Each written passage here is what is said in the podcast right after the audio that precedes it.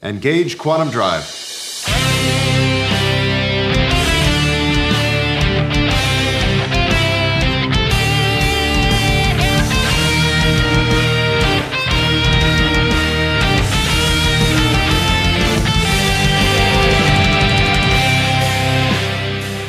Hey now, and welcome to Quantum Drive. I'm Rob, I'm Katie. and our ongoing mission is to discuss every episode of The Orville. Today we'll be discussing season three, episode four, Gently Falling Rain, which was written by Brannon Braga and Andre Bormanis and directed by John Cassar. We do have a new review to read this week. a five star review that was left on Apple Podcasts. And this one comes in from Dodberg, Ooh. who says, Can't get enough. I really enjoy your conversations. Love all the little tidbits. I get just as excited for a new episode of Quantum Drive as I do for the Orville. I also can't believe they finally sat in the back seat of the shuttle. All of us are in awe. I think in this episode, too, they sat down at one point in the back. At one point. the delegation did not. when they got back to the shuttle after, well, yeah, you're right. You're right. There was maybe occasional sitting, but there's still a lot of standing, and especially in rough weather, too. It seems like rough conditions. And in the middle of like two fleets of ships combating each other, still standing. Maybe they just all have a really good center of gravity. Let's go with that. Got strong core. thank you for the review. I'm really glad you're enjoying the show, and thank you for taking the time to tell us that you're liking the show. Yeah. And if you would also like to have your review read on the podcast, you can go to Apple Podcasts and leave a five star written review. We don't have any emails, but we also had someone leave a comment on the website at thegeekgeneration.com. Oh, People can go there and also leave comments on our episode posts, and sometimes they'll do that. So here is a comment from Jane who says, Hey, I love the podcast. I'm currently finishing college, and the podcast is the highlight of my week. Nothing is better than coming home, putting on the pod, and snuggling with a hot cup of tea. If you had to pick a favorite episode of The Orville, what episode would you pick? Lots of love from the United Kingdom. Jane, thank you so much. That is, sometimes it boggles my brain that someone like puts on the podcast and listens to us talk because it's just such a surreal idea to me. But it makes me so happy when you share these with the podcast and with me because I'm just honored that somebody puts us in their routine to hang out with us and talk about something that we love and that they enjoy. So thank you, Jane. I always assume that people are doing something else while listening, just because that's how I often consume a lot of my podcasts. But if somebody's actually sitting down and just listening to us, that is super dedication. It means a lot though. Like that's so cool that I'm glad that we can connect in that way. And I have to say that it's very difficult to pick an episode that's my top Orville episode. Do you have one, Rob? I do, yeah. Mine remains the same still, which is lasting impressions, which I know you didn't love as much as I did, but I figure that there was a little bit more of a creepy route and probably focused too much on that. Oh man, that's such a tough choice. I always assume yours is the identity two parter. That was one that did first come to mind. I did enjoy Into the Fold quite a bit. hmm I like that. That's kind of like the start of the Isaac Claire family dynamic. Katie can't do it. It's picking your favorite kid, and she's incapable. I'm literally, yeah, I'm literally like, which one? I honestly, so far this season, I've really enjoyed Shadow Realms. Mhm. I'm still holding out for Nurse Park. Um, there is at the end of this episode specifically, I turned to my husband and I was like, Nurse Park's on board, right? Just because I can't get over that. I hope we get an answer about Nurse Park. Like, just because I think I need the closure. yeah. But I think Shadow Realms was just exciting. And I, I did really enjoy Electric Sheep as well. So yeah, it is like I, I have too many. I don't think I, I can choose. I think there's like tons of moments that stick out to me from each episode. So it is kind of like picking my favorite child. Yeah. And yeah, but I am curious if anybody has like a specific favorite episode to like comment, leave a review, tell us what your favorite episode is. Cause I am so curious what sticks out to other people and like what speaks to them because Yeah. it's different for everybody. Absolutely. Well, if you'd also like to send us emails or leave comments, you can leave comments, like I said, over at thegeekgeneration.com on the episode posts, or you can send us an email directly at quantumdrive at thegeekgeneration.com. You can also follow us on Twitter at quantumdrivepod. Pod. You can join the Discord at thegeekgeneration.com slash Discord to talk about the podcast and the show. And if you'd like access to Mark's alternate one sentence reviews, you can support the show on Patreon at thegeekgeneration.com slash support. Before we get into the episode, Katie has trivia. I do. So at the beginning of this episode, this is where the Krill and the Planetary Union are watching a Broadway show called Annie. But as they're panning into the city, I was like, oh, that's New York City, because you can see the Manhattan Bridge in the Mm. opening sequence. And I'm not lying when I said I was researching and looking up bridges and being like, which one exactly is it? Because I'm from New York and I was like, I recognized the bridge and I wanted to make that a fun fact because apparently the Manhattan Bridge is in the future as well. It's lasted a very long time. Probably went through some renovation, I'm sure, but Just a few. I paused it on the screen. I like looked at it quite a bit. It's lasted. They had some good construction on that bad boy, I guess. bridges are good like that. Yeah, I just thought it was interesting, like to see a future version of a city, like New Yeah. York City. That's what it would be, and I want to visit it. I want to go to a future city so bad. Especially after this episode. yes. So the Broadway play that they take the Krill to see is Annie, which we just mentioned, where she ironically is singing the song Tomorrow, which has a line about how the sun will come out tomorrow. And the Krill famously can't be in the sun. It's not good for them.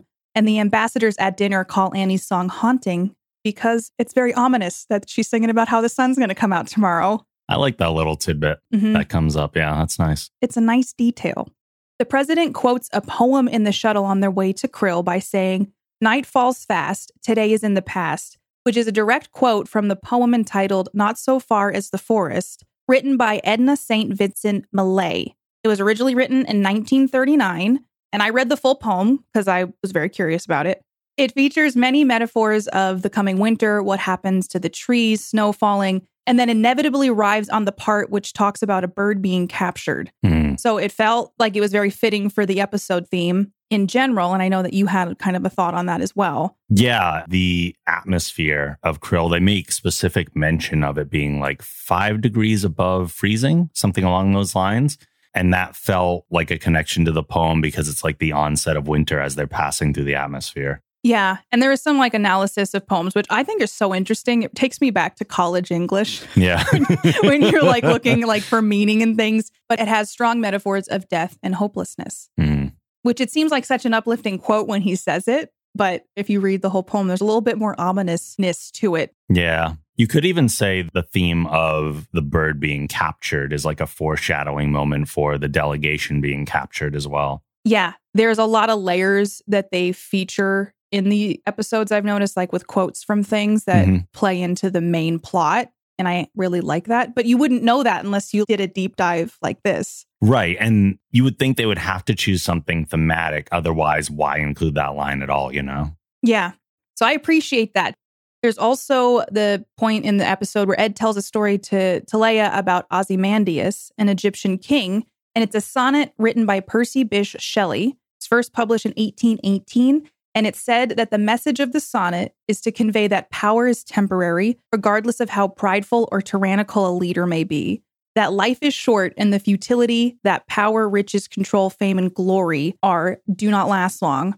And it's essentially, I think, like an allegory to be like, there's so many things bigger than ourselves. Mhm. And even if you have power, it's fleeting, which makes sense because Teleya gets power in this episode. And I think he's trying to check her a little bit. And Yeah. she she's like, I agree with Ozymandias. So I just thought that was interesting. And I read this one as well. And so if you're curious about some of the background on the story that Ed told and the poem, I think they're worth a read if you enjoyed this episode. Yeah, for sure. The name Ozymandias for me always reminds me of the comic book Watchmen Oh, because yeah. there's an incredibly prominent character in Watchmen also named Ozymandias. And it is not by accident that they give him that name. So I won't say anything more about it for anyone that hasn't read Watchmen, but I would highly recommend taking a look at that book too. Was that character in the movie as well? Do you know? hmm Absolutely. I've seen the movie and I completely forgot. So that might be worth a rewatch at some point. there are quite a few guest stars in this episode. The first up being Lisa Banes, who played Senator Belask, and she did tragically pass away in 2021. So the episode is dedicated to her. But she's had a ton of work. Like she's done so much over the years. She was in the movie Cocktail and Gone Girl. And then had recurring roles on The King of Queens, Six Feet Under, just to name a few. And she had a guest role as a Trill doctor in Star Trek Deep Space Nine. And the doctor's name was Dr. Renhol. Renhol, yeah. It was the episode Equilibrium in which Dax has some flashbacks to a host that she can't quite remember. I love that there's so many people tied to Star Trek that end up in these episodes. It's pretty cool to see when you go look at their resume of what they've done. You're like, hey, they've been in Star Trek. It's just kind of a fun little like Easter egg thing to find. Totally. Michaela McManus is back playing Teleya, obviously. I was excited to see her in the opening sequence. Oh, absolutely. Love Teleya. We became very familiar with her because she's been in several episodes, including Krill, Jaloja, and Nothing on Earth Excepting Fishes. And she's been in TV shows like You, which I realize she's in the newest season of You. I don't know if you've watched that on Netflix or not. I have not, no. And also, she's from The Vampire Diaries and One Tree Hill. So I was just excited to see her in this episode. Yeah, I know we talked about it before, but I know her best from One Tree Hill prior to this. She played Lindsay Strauss on that show. I've never seen One Tree Hill. Guilty pleasure, not gonna yeah, lie. I have those too. So yeah.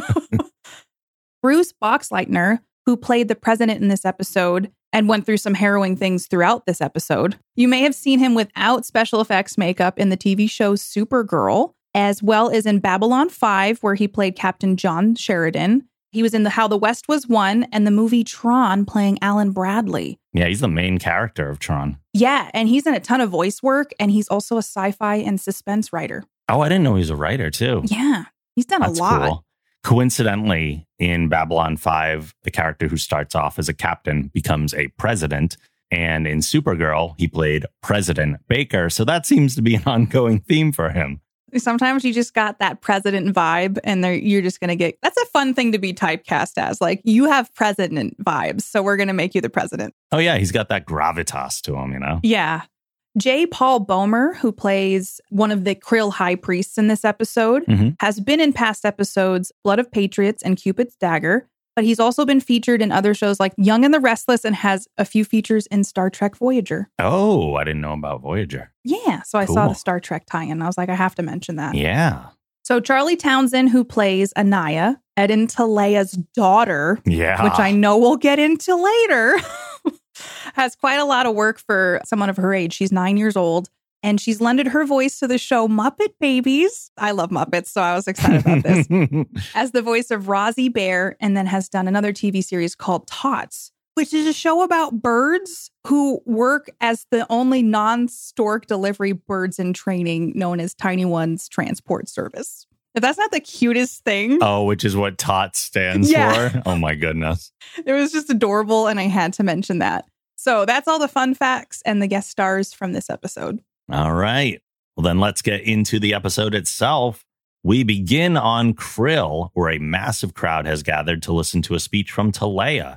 She condemns the actions of Supreme Chancellor Corrin and his decision to negotiate a treaty with the Planetary Union, ultimately declaring her desire to become the new Supreme Chancellor. This was an intense speech right out of the gate. It felt a little longer than I would have expected it to, but hmm with these longer episode times they have, they have this time to breathe and do what they want. But I did not expect. I was hoping we would see Teleya at some point this season. I was not expecting to be like first scene of this episode, boom, Teleya. she's always had that energy of power. So this didn't seem too far off. I was like, this makes sense for her Yeah. to be leading a group of people, inciting a group of people, and just having a very radical stance on things, but also just the whole vibe of it. Immediately, I knew it was like an election. I'm like, she's going to win. There's no Mhm. way she's not going to win. Because also seeing the crowd just getting amped up, it's an intense way to start the episode. And the speech did go on longer. And I think it is because we're just used to things being cut short so Mhm. much because of runtime. Yeah. But she actually had the chance to say what she needed to say. And it, I think it was more impactful that way. For sure. On second watch of this, I found it interesting that she talks about going home to talk to their children, considering what we learn later in the episode. I don't want to get too ahead of myself. When we get to that point, I was sitting on my couch just mouth open on the floor. so I was like, I was shocked. I will say throughout this whole episode, I got goosebumps a lot. Yes, I did too. And I first, because I was like noticing, I'm like, am I cold? And then I'm like, no, the show is making me like excited and feeling tense and Yeah. just I had like a physical reaction where you get those goosebumps of like, something's happening here. So this episode just has a very energetic vibe to it. You feel the energy from this episode. I completely agree. Even if you're just sitting on your couch, I would be hard pressed to find somebody who didn't get goosebumps at least once during this episode. Yeah. The Krill delegates are visiting Earth, and the union representative have taken them to Broadway to watch a multi species rendition of Annie. At the dinner that follows, they discuss the peace treaty and the need for cooperation against the shared threat of the Kaylon. When Admiral Halsey suggests the possibility of one day visiting Krill, the Chancellor proposes that they sign the treaty in their city of Dalekos. They also discuss the upcoming election, which Corin assures them that he'll win. I enjoyed, like you mentioned in trivia, the flip of the meaning of the Tomorrow song, how that's something considered hopeful for us, but for another culture is just absolutely terrifying. And that's, it's just a complete cultural difference that they would interpret it differently. The thing that I loved is there a little bit of humor in this episode, the fact that they didn't know if they should clap or not. Yeah. and I wasn't sure if it was because they were upset about the meaning of the song or if they didn't know culturally that we clap. But I think that that is something we share it was more of probably an upsetting song to cheer for. Yeah, it was probably a little both. I loved seeing the stage with all the different multi alien crew doing the play of Annie. Yeah, that's a lot of extra makeup work that they didn't have to go for, but they did. And again, the details matter. Mm-hmm. I saw a Dan up there, which I know that's not a Dan. Dan's. Yeah, I saw a Dan up there, and I was like, "It's a Dan." Uh, but I enjoyed the discussion at dinner too about the haunting tale of this orphan girl, and just the way the Krill discussed culturally what Annie is to us is such like a I don't know. Just, I, I think everybody knows Annie. Like we all grew up with it. Yeah. They've remade the movie several times. It's on Broadway still, so it's just neat to see an interpretation of that in the future, and then Yeah. the perspective of an alien race that has never seen Annie before. This is something that will come up throughout the episode as well. But the connections to modern politics really can't Yeah. be ignored because they are such a big part of this episode. How a lot of modern politicians use fear and ignorance to gain power. It is a little maybe heavy handed throughout the episode, but it still works. Yeah. It was something about Corin too when he says, Oh, I'm sure I'm going to win. Yeah. That I also go, Oh, you're not going to win this time, buddy. Exactly. It's nice to see like all the admirals together. I got Mhm. excited about that. yeah. and just, I love the idea of seeing the Manhattan Bridge and what New York City looks like, and then them enjoying dinner in a high rise in New York City in a planetary union building, and just all those little details that it just makes the world so much more fleshed out. So it feels more real. Mm. And I just had a realization because the treaty is such a huge part of this episode. Yeah. And now that's thinking ahead to the end of the episode. Oh boy. Yeah. It was so hopeful at the beginning. This is also probably, if I had to guess, the longest intro in an episode that we've had before seeing anybody from the main cast. That is true. I will say I loved seeing like the new makeup, the new aliens that we got to see Mhm. meet the president, all of that. I like the president. I hope he sticks around. Yeah. Fortunately, he can. It was iffy there for a minute, Yeah. but we shift scenes to the Orville, where the crew is enjoying a pub crawl through history in the environmental simulator. Currently in its 1800s Western setting, we learn about Talla's promotion to lieutenant commander, while witnessing a bit of flirtation toward her from John. They're interrupted by the appearance of Isaac, who enters wearing a cowboy hat and fake mustache. Just then, Mercer and Grayson are called away to speak with Admiral Halsey. I enjoyed all of this, especially Isaac at the end. The line that he says, Yeah. this town will not accommodate the numerical totality of our combined mass. In other words, this town ain't big enough for the two of us. I loved it so much. It was great. Again, I'm bringing up Isaac not being fully a robot thing because, you know, he took the time to put on a little mustache. And I really enjoyed that whole sequence. I definitely noticed the flirtation between John and Talla, though. hmm I didn't see that coming at all. Beginning of something, maybe. I did enjoy the callback to Bortus's mustache. Speaking of mustaches, hmm That's a good memory. yeah, it's neat to see them outside of a bridge scenario, just being able to like be themselves. And the idea of a pub crawl through a simulator through time is super interesting to me. Mhm. And they start at the Western, and then Gordon talks about, I think, his dad, how far his dad had gotten through the pub crawl. Yeah, they had like ancient Rome at one point and they go up through like the water wars and stuff, they said. I think that's such a neat idea. and I don't really like pub crawls, but just the fact that you could visit in one night several different places in time. Yeah. The concept of that is so novel, and I definitely enjoyed the thought. And part of me secretly wanted me to see them go through more time. Just to see the different scenarios. Yeah. yeah, I, I would have been down for that. Halsey informs them about the success of the peace talks with the Krill and thanks them for the role that the Orville played in setting the table for it. As a result, he requested the Orville for transport duty in taking the Union president and delegation to Krill for the treaty signing. This is a small detail, but one that we've seen before. I like how this show doesn't bother getting them back into uniform before the call. Mm-hmm. They get the call, they go right there and they take it. That's it. Like we've seen people rush to the bridge in their pajamas. It's not a time for like, oh, I need to change. It's like, oh, I have to make the thing that I need to get to the priority. Nobody cares that I'm not going to be in uniform for this. Everybody understands. There's no question of it. It's just right there. It's more realistic. Yeah. Yeah. So, like, you're not always going to be in uniform.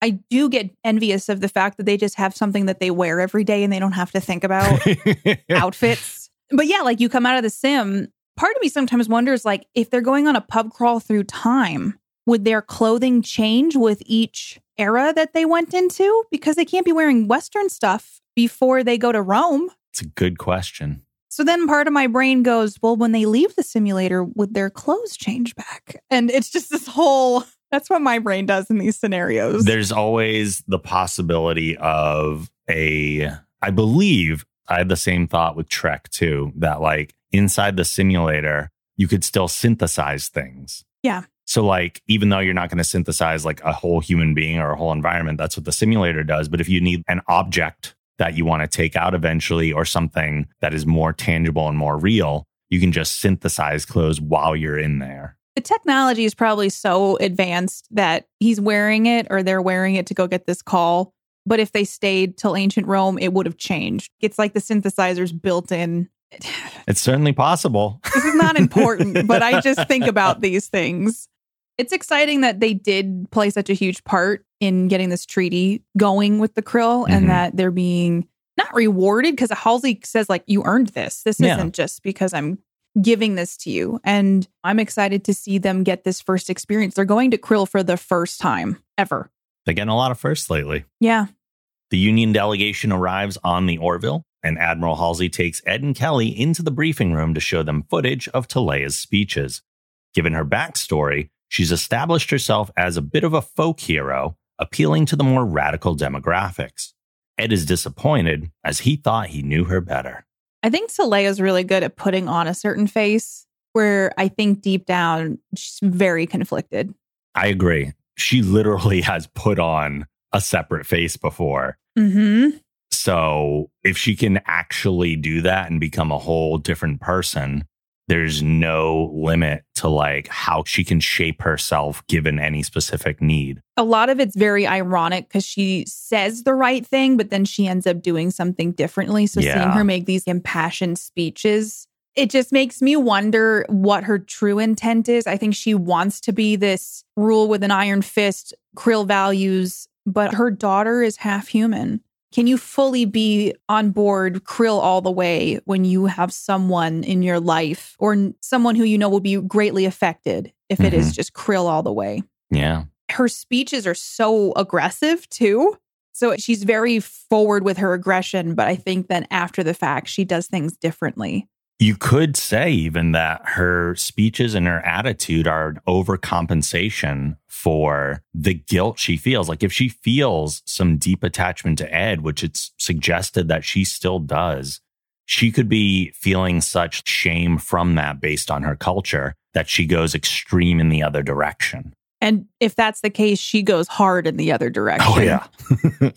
She's very intimidating. She's always come across as somebody who's very intimidating. But I think deep down, she's more of a softie than she's willing to even admit to herself. exactly. I'm just curious how this is going to go for the future relationships of the Krill and the Union, but also just Ed and Teleya and all that because they're Yeah. so much more complicated now. There's pre this episode, now there's post this episode. So everything's kind of changed. Which they kind of make note of too. Yeah. In his quarters, Ed apologizes to Kelly for ignoring her objection to his decision to release Teleya. He then shows her footage of Corin yelling at protesters before gassing and killing some of them. However, the footage is fake. It never actually happened. Both sides are using these influence operations to stoke outrage against one side or the other. More commentary on the state of modern politics here. I feel like influence operations is basically a substitute name for fake news. And like attack ads, Yeah. I would imagine, but also, yeah, fake news. That's such a literal interpretation of it. But I remember even watching this scene being a little confused because I was like, wait, so that's fake. Just, I think part of my brain went, wow, deep fakes have gone really far. the technology is so much better now, which makes sense. But it's also really saddening to think about like people in power being willing to do that just to get more power. I mean, it's a reality in the reality we're in because people will slap like a Photoshop together and tweet it out, and everyone's like, oh, that's totally legit. And it becomes news. And it's not. It's just something that somebody threw together. It is really sad because of how fast news, air quotes, Yeah. travels nowadays. Like Twitter specifically, there's a very big trial that happened recently and something went viral about it, but it was not true. But Mhm. people are tweeting it and quote tweeting it and saying, "Oh, I can't believe this person did this." And it wasn't a real thing, but it went to the point where there was hundreds of thousands of likes on it and it wasn't real. Yeah. So I'm always a, a hardcore fact check whenever I see something that I'm like, I'm not sure about that. That's not coming from a source I trust. But in a future society where it seems like power is so important, you're willing to do whatever it takes to fake that. To fake, I don't know, gassing people. Like, I just don't understand morally, like how someone would be like, yeah, put out a video of him gassing people so I can win an election. Well, it seems like it's commonplace the way that they talked about it, the fact that they have influence operations and both sides are doing it. I just, I hate it because it is very much like how our society is. Yeah. a lot of stuff where it's like, we have the future, we can use the internet and all this stuff. And everything's just so much, it's just muddy and people just willing to do whatever to win. And I understand now why people get older and get a little bit more jaded, Mhm. but I do feel like it it does inspire me to at least try to fight for stuff a little bit more, but it's just disappointing. And I I like the commentary that the Orville has been doing this season to Yeah. just parallel some of the stuff that we've actively dealt with in the last couple years. Agreed. As the Orville arrives in Krill space, three battle cruisers escort them to the planet. Ed takes Ensign Burke along to fly the shuttle with the Union delegation to the Krill capital. Burke and Halsey carefully pilot the shuttle through the atmosphere, revealing the sprawling Krill city beneath the clouds. They successfully land, and the delegation departs. one of my favorite things from this episode just that whole reveal like i know i saw it in the trailer but there was just something much different about watching it See, I didn't watch the trailer, so this was the reveal for me because I, I don't like watching trailers before episodes. I like going in as cold as possible. And oh man, it's just so good the cgi and the sfx this season it's just it doesn't fall off at any point you're never like oh they really went hard with the first few episodes like Mhm. it's just it looked like a real city yeah, it was beautiful. I did not expect the Krill City to be as colorful as it is. I loved that though i mean if you ever watch the youtube videos you can see all the lights i have in the background so there's all obviously when you fly they're flying into krill there's just purple lights green lights lots of really brightly colored lights and i Mhm. mentioned to rob before we started recording whoever did the lighting for this episode passed like green and purple lights by their faces when they're in the shuttle and i just really appreciated that detail but krill was just beautiful it, Yeah. it was a beautiful city it really was. Yeah, I thought Yeah. it looked amazing. They're all standing in the shuttle rob that is true. there was some turbulence and they were still standing. Maybe they go through some sort of training simulation where they're like, if you're ever standing and you're in a you know a wild situation, here's what you do. Because at this point, I think it's not going away. Halsey didn't want to pilot for the sake of piloting. He just didn't want to stand anymore. That's true. Ed was like, I'll take this one. I'll stand in the back. this is also where Halsey said he knew that they were drunk Oh, because yeah. Ed and Kelly specifically were like, I don't think he knew that we were drunk. And so it was a good day. And then Halsey, when Ed's trying to be like, I can fly it, he's like, I knew you were drunk. Good burn, and yet big thing to drop right in front of the president. I know. Everyone in that shuttle heard. So. Yep. After passing by a massive statue of Avis, the delegates arrive in Chancellor Corrin's office and admire the view of the city. A member of the chancellor's staff then informs him that the final districts are reporting and the situation with the election has changed. As more results come in, the circle of clerics are prepared to sanctify Teleya as the new supreme chancellor. A group of armed Krill then arrive on the orders of Teleya and arrest Corrin for treason and take the Union delegation into custody. So here's a question I had. Granted, it breaks the entire episode, but even if the election seemed like a sure thing, why schedule the treaty signing on the same day that the results are coming out? Push it back one day. Wait till the election's over and sign the treaty as like the big, I got reelected. We're signing the treaty type thing. Don't do it when there's a question like that hanging in the air. Why wouldn't they just sign it already, though? Do you know what I'm saying too? Like, why haven't they signed it already? Well, they wanted to do it ceremonially on the Krill capital. So they probably did it as soon as they could, but even still, like it's it's it's just one day. Wait, one day. Also, I just feel like it's a really important treaty and it probably it's nice to have the pomp and circumstance, but the Kaylon are a huge threat and there is an election my brain just goes, let's just get this out of the way. It's done. I mean, I feel like maybe Teleya could undo the treaty. She totally could. So the whole election ready room kind of situation that they had going on was very tense to me with like the, all the little things they were watching. It reminded me of the elections we have here, which are very doom and gloom sometimes. And sitting and watching like Georgia's reporting in and if they get this state, that doesn't look well for this person. So I just felt like they did a good job of building tension of like, oh, he's not going to win this, is he? Yeah, it's one more thing that modern politics mirrored. We saw this fairly recently where it mm-hmm. seemed like one person was a sure thing. All the polls showed that one person was a sure thing. And then the radical demographic made it go the other way somehow it's very close to home. And so just immediately the switch, they arrest Corrin. And the way that I look at that is that there are radicalized people already within the ranks of who works around the chancellor. Yeah. So as soon as Teleya is like predicted or announced, it's like, all right, the plan we have in place to get you arrested is already in motion. It's kind of a scary thing to think about. It is. He had a valid point that Teleya is not the official chancellor yet. So he still has the ability to challenge that result, even if it doesn't result in anything. But it's crazy how fast it all moved. I just felt stressed because he's also turning around saying, like, it's a coup. And the other people are like, well, it's done. It's in Avis's hands now. Which reminds me when they pass by that statue of Avis, very epic looking statue. Oh, yeah. Very like angry looking too. Also, not surprising. No, but I just I liked that we got to see a statue of this Avis we've heard so much about and see what in theory they worship. All of this was just a very stressful situation from the get-go. Didn't have it in the bag and now literally a lot of high-ranking people are being held hostage essentially. Yeah. Meanwhile, one of the Krill vessels locks onto the Orville with a tractor beam. The cruiser contacts Grayson and tells her that the treaty has been nullified and they're to be imprisoned. Kelly calls down to Lamar in Engineering and orders him to execute Directive 21, then puts the ship in red alert. The Orville fires on the tractor emitter and frees themselves. As they're taking evasive maneuvers, Kelly checks in with John. When he reports that Directive 21 is clear, the ship goes to quantum. Also, another stressful sequence. They are fighting three Krill Pretty, battle yeah. cruisers. Yeah, and they have to quantum eventually. This is the first time Directive 21 comes up, right? Yes. So we don't find out what that is till later.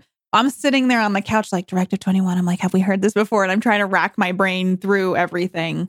But then I'm also like, what's taking John so long? just because I'm like, they're taking a lot of damage and just knowing what's happening on the planet's surface and then seeing the Orville quantum out of there, mm-hmm. I got that like I think goosebumps again of just like anxiety. Yeah.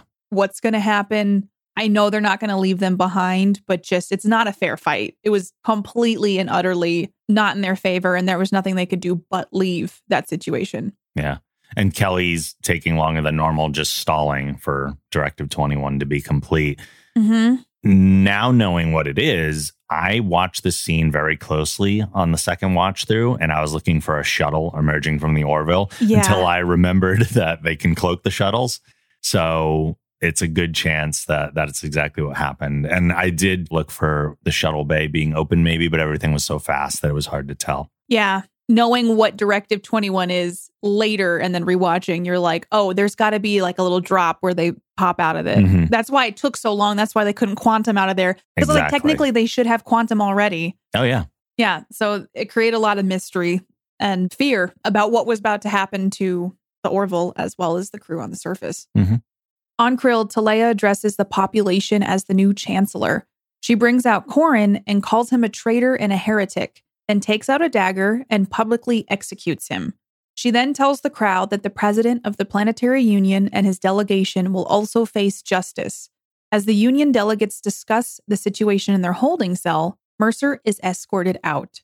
Kind of mentioned this already, but again, she's moving super fast for someone who has not even been sworn in yet. She doesn't have a lot of experience either, which I have issue with anyway because I don't feel like you technically need experience in order to be a good leader. True. A lot of the shows that are popular or glorify the presidency in the US, the thing that comes to mind is like West Wing, but just how toxic the environment it seems like being in politics is. Mhm. Just everybody's a backstabber. It's all about games and just the whole idea that you need to be from politics in order to succeed in politics is kind of a messed up idea. Yeah. And in a theory, Teleya coming in fresh and motivated. I don't know that I feel like publicly executing someone first day, first couple hours is generally a good idea. Maybe, I don't know, but I think she might need some advisors like, you know, the West Wing or something like that. She literally just murders this guy. Well, I think the biggest mistake she's making there is she's alienating his supporters right away. When, in order to really get what she wants, if she was thinking about it that carefully, Mm-hmm. she should be ingratiating herself to everybody as much as possible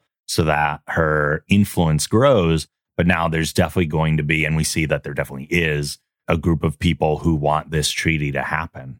The election was super close. So the fact that she's right out the gate killing the last chancellor, part of me is wondering if the Krill are just more of an aggressive group of people than other races, and that in the past, this would have been something that was normal. Maybe when the chancellor switched over, they get stabbed. I don't know.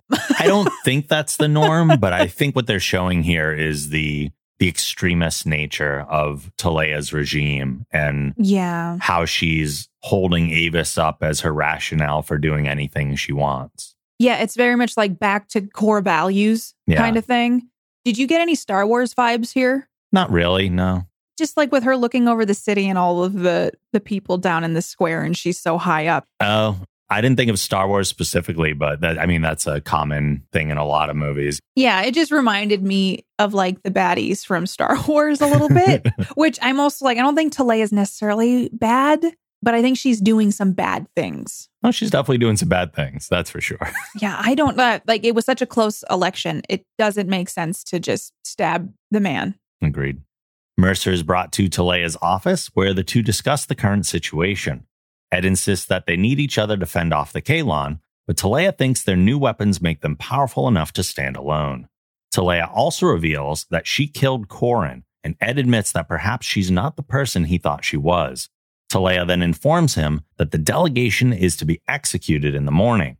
As Ed is escorted back, the Krill officers give him a hooded cloak and tell him to put it on. And this cloak gave me Star Wars vibes. yeah very jedi Yeah, just that hood very obi-wan kenobi exactly. this is the moment I felt like there's definitely some disarray in the ranks of support.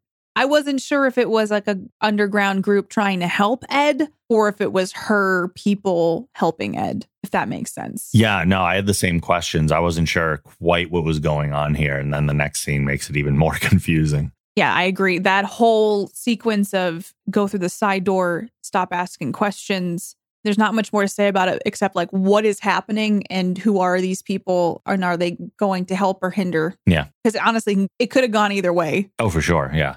Grayson then receives a call from Teleya, who takes the opportunity to take shots at the commander based on the inside knowledge she has of her and Ed's relationship. After the call, they contact Admiral Perry, who asks about the status of Directive 21 before telling them that a fleet of ships will be at their location in two hours. I like this cleverly placed reminder that Directive 21 is still an ongoing thing. Like we're Mhm. right at the point where we might have started to forget about it. And they're just like, oh, just keep that in the back of your head. That's a thing that's still going on here. Also, that Admiral Perry knows about it. It's like a thing now. Yeah. So, yeah, th- another thing of like what's going on with Directive 21. And me again going, wait, do we know what Directive 21 is? And I'm like trying to rack my brain. Teleya was harsh to Commander Grayson. Oh, yeah. Using inside Oof. information to just really take those shots. In front of the bridge crew, too. Oh, yeah. She doesn't care. She's just so disrespectful. hmm Like, there's a code, okay? Like, there's a code of conduct. It's just cheap shots. I bet you Teleya is operating from two mindsets. One, this is my enemy. Two, this is competition. Even if it's not a conscious one, this is a former mate of Ed's. So, you're saying like jealousy a little bit. A little bit. she might be trying to hit below the belt. It's a power trip. That's the only thing I can think of. Like trying to belittle Commander Grayson in front of everybody else, try to embarrass Kelly. It's all like a power move thing, Oh, absolutely. which she definitely could be operating from jealousy. But maybe Teleya is like super insecure. yeah. I mean, I'm just saying, she seems very conflicted and confused. And now she's been given all this power. Maybe she didn't expect to get it. She's just running her regime, which I think is a very interesting word that you chose, uh, in a very toxic way right out the gate. So it's it's not setting things up for a very smooth transition or leadership role. Like I don't think the way she's doing things now is going to end up making things better for the krill. Yeah, no, I don't think that is supposed to be our intention. It is anytime there is extremism like that, it generally does not go well. I just don't understand why, man, to have that stuff used against somebody later on is just such a low hanging fruit. Really, just not classy way to deal with That's stuff. exactly why she did it. You're better than this, Teleya. Ed, in disguise, is escorted through the city streets until a group of Krill civilians fire at the officers and take Mercer with them. They bring him into a dwelling where they reveal a half Krill, half human child. When Ed asks what's going on, they tell him that the girl is the daughter of him and Teleya. Teleya provides for her needs, but keeps her hidden and has no contact with her. Ed introduces himself and learns that her name is Anaya. Her caretaker believes that Anaya could be a symbol of hope, allowing the treaty with the Union to still happen. Ed also learns here that the officers originally took him away because Teleya was trying to release him. I will say, when they're going through the streets, part of me is like, why didn't they take a car? but it's not as exciting because the meat guy, Yeah. at first I was like, wow, this guy really wants to sell some meat. Yeah. Very aggressively. Yeah. And I was like, I didn't pick up on that maybe he was a distraction. I, I thought he either. just really wanted to sell some meat. Do you think that they killed the other krill or just kind of stunned him? I don't know. I didn't give it a whole lot of thought, honestly. I did because I was like, as Ed's meeting his daughter for the first time, where they're just dead krill in the streets. So, yeah, my brain wandered back there for a minute, but it just shows like there's two factions essentially operating in this world now. Mhm. And clearly, the ones taking care of Anaya are Team Peace Treaty. Oh, yeah. And this does validate Ed a little bit that he was right about some things. Even if Teleya is behaving in such an extreme manner, there is something deep down there that still cares about him. I need to ask you what you thought when we first learned that Ed and Teleya have a kid. I thought it was wild because I didn't know how intimate their relationship was. This revelation that they were together together was new to me. Like that was never something confirmed and they never really alluded to it that much other than the fact that they did sleep in the same bed at times. Mm-hmm. I don't think I know really how long their relationship lasted. So I never really knew whether or not it had gotten to that point. Anaya was fairly not old, but like older than I expected, Mm, which showed that I'm like, oh wow, quite a bit of time has passed. true. And my mouth was on the floor. I was like, wait, Ed has a kid and just was, it's just like all those things where you think about, like, well, clearly Krill is not a safe place for her to be. She can't go outside. Like, she's just in this room all the time. What kind of life is that for her? And I thought Ed handled it quite well, considering that all of this is being dropped on him in such a short amount of time. Mm-hmm. I thought that he might try to take her with him. Hmm. That didn't happen, but Yeah, that thought didn't occur to me. I'm wondering now why it didn't. And perhaps it's because Ed knows how much damage that would actually do to Teleya. Like her being there, even if Teleya is not in direct contact with her, Anaya is having an influence over Teleya just from her presence and being there.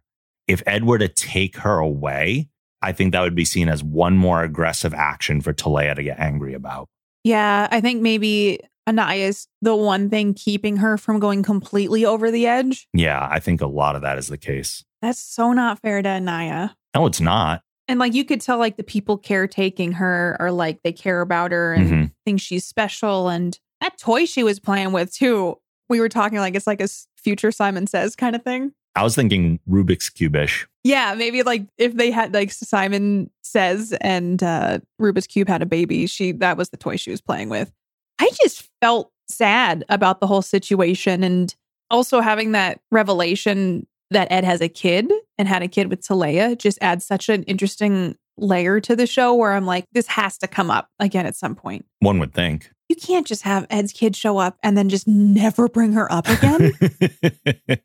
That's like life changing news. Like, regardless of if she's in the show, I don't think you're the same person after you find out something like that. oh no, it changes you. Yeah. So part of me was like, he's got to get her out of there because I'm just that way about things, like the fairness of situations. Cause I'm like, that kid deserves better than the two adults treating her that way. If that Mhm. makes sense, she doesn't have a choice. Yeah. And it's not fair to do that to a kid, regardless if it keeps humanity or a semblance of you going over the edge. Like that kid deserves a chance. I want them to save her. I want her to live outwardly in Krill or wherever she wants to without fear of being treated a certain way or even her own mother treating her a certain way. Agreed, though I don't think that's a concern for her just yet. It might become one for her as she gets older. But I think the show made a point for Ed to spend some time being like, Are you happy here? Are you treated well here? Yeah. Which I'm really glad that they did that because it's hard to not lean into the thought process of like, it's her developmental years though. And it's because the psychology brain that I have all the stuff I learned, like there's so much that could be enriching her life and Mhm. setting her up for success. And she still has like the love from her caretakers and she seems happy, but she also doesn't know any different. True. So that's just where my brain goes, where I'm like, I'm rooting for Anaya here. And I really just want the best for her. And I want to know more about that. I want to kind of know how Ed feels about it. And I think she deserves better than just to be a reminder to Teleya to not be just an awful person. I think she'll become more. I think that's just the message of this episode, but I don't think that's the end of the story. She has lots of toys. So I guess that's a plus. True. The Union fleet has arrived and they set a course for Krill. Ed goes back to Teleya's office and she becomes frustrated with him, saying that she doesn't want to kill him. He then reveals that he's met Anaya and says that they should stand side by side with her to show that coexistence is possible, but Teleya refuses. When Ed asks why she had the child then, she takes him to a chamber where parents are shown simulations of the children whose lives they have terminated in the womb. I thought the scene where Ed goes back to Teleya's office is just fantastic, their whole interaction. However, I could have done without the simulation chamber stuff where they're having the parents regenerate this image of the kid and mostly just because I'm not sure what it added. I think it could have been more meaningful if Teleya couldn't give Ed an answer because she was perhaps still struggling with her own rationale as to like why she kept this kid. I know why they put it in the show because it's definitely supposed to parallel abortion Yeah. and abortion rights and stuff, obviously. I think Mark and I were talking to the whole chamber sequence seemed out of place just purely because Teleya was helping him escape. Ed somehow gets back into the office. Like Mhm. she just took over as chancellor. The idea that she took the time to take him to one of these chambers to show him didn't line up with because it doesn't come up again, really. Yeah, and it's not really what the episode's about. So it does feel a little disjointed. It feels like we took a little aside to make this specific commentary and then we got back to the episode that we were on. It was it was an odd insert. Like I know why they did it, and I, I didn't mind the discussion and how like Teleya comes from a society where it's viewed as the best way to put it as sinful Mhm. to do that to your child. And Ed asking, like, why would we have a kid? Why would you do this to them? kind of thing. And her excuse is her radical, like the way that the Krill tradition is. Right. And I think that's why the scene is weak ultimately, because it gave Teleya an excuse instead of forcing Teleya to actually question why. I wonder if it was just used as a way to have a commentary. I think it was, but again, that's not what this episode's about, which is why it felt like a strange insert and an aside from everything else we're already doing. I know in my takeaway, I talk a tiny bit about it just because it stuck out to me a lot in this episode. hmm just because it didn't flow with the rest of the story, I guess. Right. Like I I guess the discussion did though when Ed and Teleya are talking, like he's asking, like, why? Why would you do this? Like he wasn't informed. She still went through with the pregnancy and then she doesn't even interact with Anaya. Mhm. So it's not an unfair question to ask. I think I would have enjoyed more of a conversation between Ed and Teleya. Yeah. Just even if they had a discussion about this versus the simulation room. Oh, yeah. Yeah. That's exactly what I was saying. The simulation room gives Teleya an easy out from the conversation that they could have had. Yeah. Teleya returns to the office balcony and has the Union delegation brought out. Meanwhile, Grayson has arrived with the fleet and demands the release of their people, so the Krill respond by deploying a fleet of their own. Teleya brings the president forth and plunges the dagger into him, but a pair of Krill then throw light emitting devices into the air that distract everyone long enough to pull the delegates away. As they rush back to a transport, we learn the meaning of Directive 21. Lamar and Dr. Finn underwent a microdermal makeover to appear as Krill. this is just an exciting sequence and like the little tools they use were just very effective and i was like dang that's like a nice way to handle this without it being lethal My first thought was, wait, a couple Krill through that, but they didn't seem affected by this until, of course, we learn they're not actually Krill. So that makes sense. i did the same thing because you know like it has the handoff between the two factions or whatever and i was like mm-hmm. is this another faction doing another coup kind of thing but yeah it's definitely apparent that they are not krill since they are unaffected by this flashing pokeball Yeah. And it's nice to see that they've moved beyond relying on the Calivan tech to do their appearance changes. Yeah which i wonder if there's not as much like issue of it glitching out Oh, yeah, because this is an actual physical change instead Yeah. of just like a holographic projection. That's why it took so long. Yeah. I'm excited that they got out. I really thought the president was done for. You know, they're going through the list. And I had a moment too because TV shows will kill my favorite characters. And I was like, they might kill Admiral Halsey. Oh, So the president goes up and I'm like, oh, he's the new guy. He's going to have to go, I guess. But then I literally was like, there's not really a scenario in which I think they can survive this. But I'm happy that the president was removed. All of them got away. But that chase sequence was epic. that's the next scene. Yeah. As the ship fleets battle in space, the transport rockets away from the capital and returns to the Union shuttle. As the Orville is taking fire, the shuttle leaves Krill and crashes its way back aboard. Having successfully retrieved their people, the Union fleet retreats. Fantastic action and effects in both of these scenes. It reminded me of a Nintendo 64 game about pod racing. Oh, my goodness. I was literally, I sat on my couch and I yelled, Now this is pod racing, just because they show the perspective of the front of Yeah. the and it's just zooming in and I was like that's so like the cities you fly in and the pods. That's So, funny. it was a really cool sequence though and I love seeing future tech just like I like seeing future fashion, Mhm. how future cities are set up, the roadway systems, like the buildings, all of that and this is an epic sequence in general. I found it interesting that John relied on Charlie for navigation when that used to be John's job. Listen, he's moved up in this world, okay? and apparently forgotten all his prior navigation stuff. I liked seeing the makeup, the krill makeup on Claire and John too. I thought Yeah. it's always cool to see characters that you know in makeup. So that was fun too. For whatever reason, I noticed on John, his like chin things, prongs were like longer than a lot of other krill. At least they stood out to me. I was like, why are they so long on him? That's just how it manifested. He's just I got long so. chin prongs. Yeah. Back on Earth, Halsey tells Ed and Kelly that the president will make a full recovery. The Admiral suggests revealing Anaya as their final play, but Ed doesn't think it's a good idea. Once alone with Kelly, he admits that he already misses his daughter, though he also thinks he might never see her again. We're then back in Teleya's office, where she's watching her daughter on a view screen. The end. She's not a TV show. I know that she is a vehicle to, and that that's a nice touching moment that Teleya has that shows that she hasn't forgotten about her daughter. Mhm. That's still something that's on her mind. But man, she's just still sitting on the bed playing with the same toy. It's true. I think they're saying a few different things here. I think they're saying that Teleya has not forgotten about her. I think it's a way of further establishing the connection between Teleya and Ed. It's saying a lot with very little. It's not over, is what I mainly got Yes. from it. And the whole conversation between Ed and Kelly was bittersweet just because she's talking about, I always thought you would make a good dad. And I just, we never got to that point. Yeah.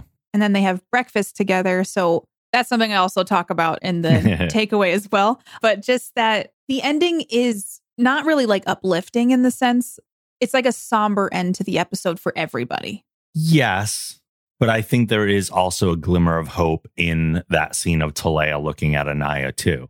I think it's Teleya removing herself from the extremism of where she's standing right now, looking through a window into a future that could be. Even if those things aren't in her conscious mind, it's what the episode is metaphorically telling us in this moment. I'm very curious if this season we're going to get more Teleya and Anaya, or if it's going to be one of those things that, like, fingers crossed, future seasons, because this show does a really great job of bringing stuff back from past seasons. So you you can get surprised and like, I didn't know Teleya was going to be in this episode. Nor did So I know. yeah, when you start the episode, I'm like, oh my gosh, it's Teleya, and I hope the story's not over. I'm sad for Ed. I'm sad for Naya. I'm sad for Teleya. So essentially, it's just hoping that they're setting it up for a future where everybody gets a happy ending. I don't know if everyone's going to get a happy ending, but I think the story is far from over. I'm hoping for a happy ending for everybody. A Oh, I am peace too. treaty. Teleya has a change of heart. Anaya is just living her best life, and Ed can visit whenever he wants. Shared custody. Share custody. Perfectly amicable.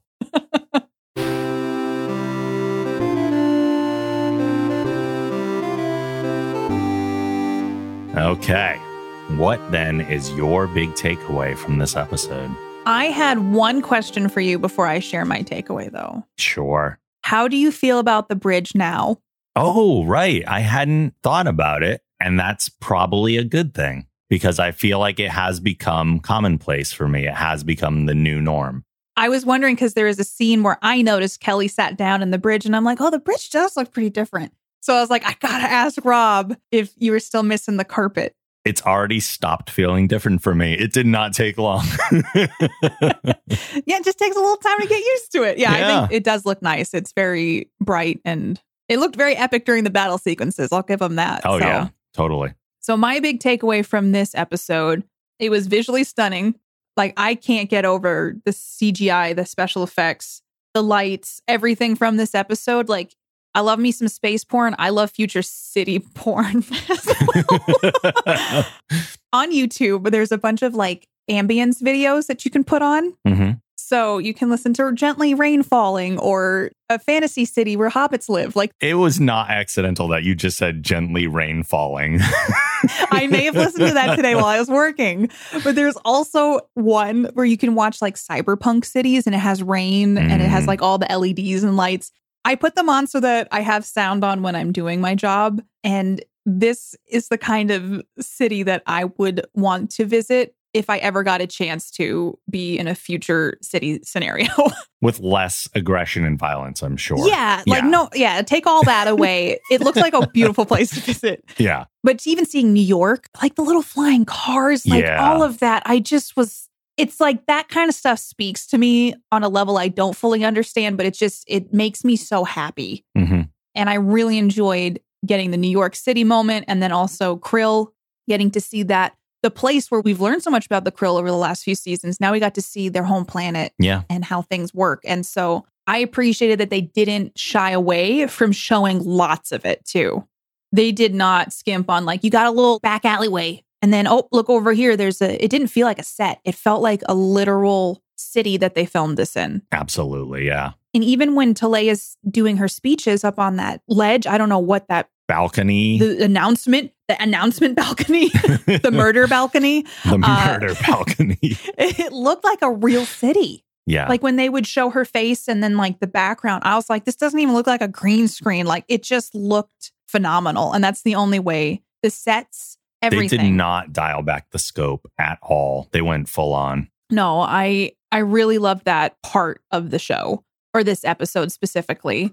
We had talked about it earlier, like the whole abortion thing that they Mhm. brought up. There's a lot of topical issues I feel like they bring up in this show. Mm. And like in the past, they never give you the answer to those questions. They always just leave the question lingering. Mhm. And I thought it was an interesting interpretation of how things are in the US specifically, just because of how divided our country can get on almost everything. Yeah. So, what I thought was just very interesting is that this was filmed probably two years ago. And I think partially scary for me that something that was an issue two years ago is still just as relevant today.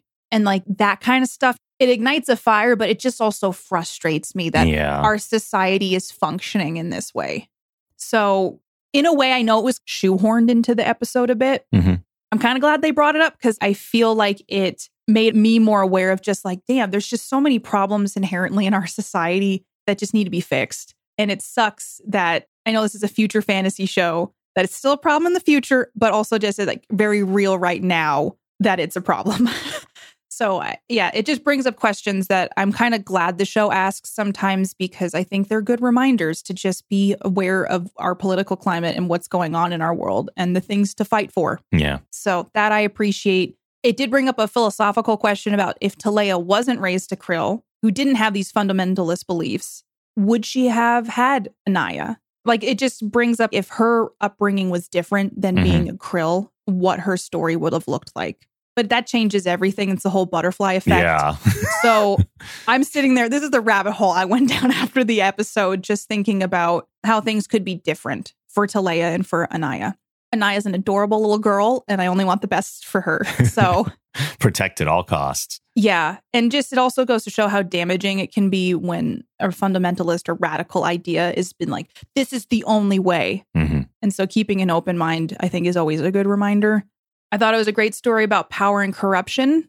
And it was, man, it's a dictatorship. At the end of the day, that's not a fair leadership role. No. It's just a really good discussion on the moral sides of how a lot of this stuff could have been handled and the differences between how the Planetary Union runs things and how the Krill run Mhm. things. So the original chancellor seemed very much more like, yeah, let's make this treaty happen. But it just shows that there are issues in every society and that it doesn't seem like the future removes those issues. Especially when we're looking at a different culture. Like a lot of those things are probably more settled on the planetary union side, but we can hold a mirror up to our own society when we put it in something else. Yeah. By putting those issues into the Krill society, we say, well, if it looks weird over there, why are we not thinking it looks weird over here?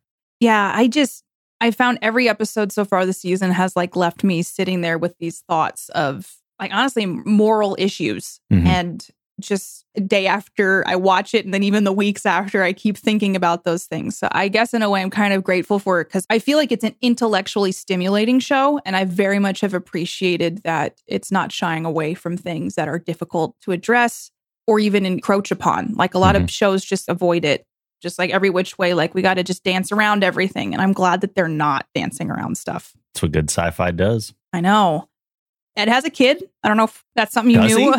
I just, yeah, I don't know if you knew that. Huh. Ed has a kid. Uh, so that was a big takeaway for me. Yeah. I also am wondering if anything will come of Teleya and Ed's relationship. Not romantically, maybe romantically, but just I do think that there is a bond there, obviously, now with Anaya. I'm very excited to see the growth of whatever that might be. Yeah. And I also think, more importantly, what is going to be the dynamic of Anaya and Ed's relationship in the future, if any. I'm curious to see that. Yeah. And last but not least, this episode featured a lot of Ed and Kelly's relationship dynamic. Yeah. And I feel like we haven't really seen that much so far this season. And I thought it was nice. There was like a tenderness to it. And maybe it's them arriving at closure on what their relationship was, or is it potentially blossoming into something a little bit more? I just enjoyed seeing their dynamic a lot this episode because they were married. They've had issues in the past. It was just like they were there for each other, I Yeah. felt like in this episode. And Kelly on the Orville, Ed on the planet, I just thought that was a very interesting dynamic to have for this. And they're both great leaders. And it was just there are less sweet moments between the two of them. True. So, yeah, I don't know what'll come of that, but I did enjoy seeing their relationship this episode. So, Rob, what is your takeaway? Man, this is this is a great episode. It's super exciting. There's a ton of action. I had the same phrase that it is visually stunning. Mm-hmm. And the humor is so organic. While I've loved the show up to this point, this is the exact tone and balance that feels like its best evolution so far. This episode in particular really gives me what I've wanted. I enjoyed the lighter moments that were peppered into this episode a lot. And as we've touched on in the past, they're not like, here's a joke for joke's sake. Yeah. And this is something that we were told going in that the comedy was going to feel more organic and more character based. And it really does.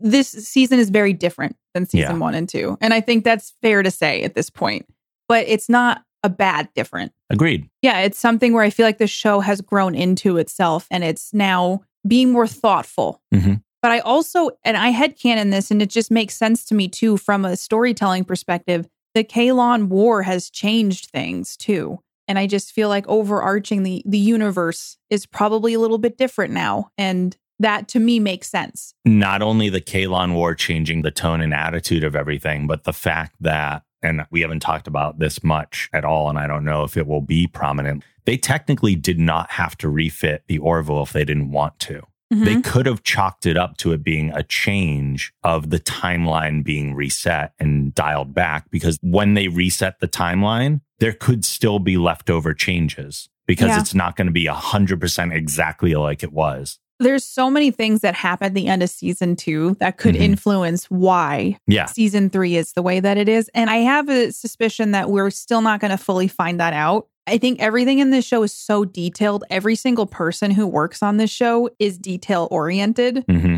I don't think anything is not done without a reason. Does that make sense? I agree with that. Yeah. If you asked me which character I wanted to see come back for season three the most, it was Teleya. So I was absolutely thrilled to see her again. I find her to be such a fully realized, complex individual to the point where she's not only fascinating on her own, but she adds a whole level of depth to Ed's character as well. they play off of each other really well. Yeah, they do. And when I was looking up the past episodes she's been in, she's made such an impact. She's also impacted a ton of the storyline over the years, I guess, at this point. Yeah, she's show. been in, she's probably the most recurring outside of like the Admirals. She's Mhm. probably one of the most recurring characters we have. I did feel, and I think I mentioned this earlier, I did feel like some of the connections to modern day politics were fairly obvious and a little bit heavy handed, but that doesn't mean that they were unwelcome. A lot of the same ideas were pretty prominent in the comics as well. Like Mhm. we read that for anyone who hasn't read the comics that take place in between seasons, I highly recommend going back to some of those because you'll you'll notice some of those same themes continuing from the comics into this episode specifically. the comics are really good. If you like the show and you're like, oh, I'm a little iffy about comics, I don't read comics all that much or graphic novels. Mhm. I really like them. Yeah. They're really nice supplemental episodes, is what I like to think of them as. And that's how David Goodman described them too. He wrote them to be consumed like episodes. They should feel like episodes. he did allude to in digressions that there's an Easter egg for season three. Oh, right. And so now that season three is happening, I kind of want to just go thumb through that and see if I find anything. That's a good call. I'd forgotten about that, but yeah. yeah. So there's Easter eggs in the comics as well as what I was trying to get at is that for the show and other pop culture sci-fi Easter eggs too. hmm Lastly, aside from that, I think this is the best episode of season three so far, and even one of the best episodes of the series. It's a pretty phenomenal episode. It's got a lot going for it. Yeah. It's hard to fault something as pretty as this, but also the storyline holds up too. Like it's not just something that's nice to look at. It's got a very compelling story that Yeah. you you get invested in. And like I said, I got goosebumps several times throughout this. And I was on an emotional roller coaster because Ed has a kid and that's how I know I'm invested in this show. It's just I'm so attached to these characters that I care about what happens to them. And like I just feel for the character in the sense of like he has this kid that he doesn't have access to and just how heartbreaking all that must be. And he alludes to that at the end with I miss her. Is that weird to say? And I like how the writers have written dialogue this season that feels organic, kind Mhm. of like you were saying. It just feels like conversations people would actually have. Yeah, it feels like Ed having a kid is as big a revelation as we got an identity when we learned about what the Kaylon truly are. The show does something special that I feel like I try to point out and you try to point out all the time, but it just the show does something special. And I just feel like this episode feels like a special episode. It does. Absolutely. Before we get out of here, we have one more thing to do because Katie's husband, Mark, is also a big fan of the Orville and always leaves us with his one sentence review.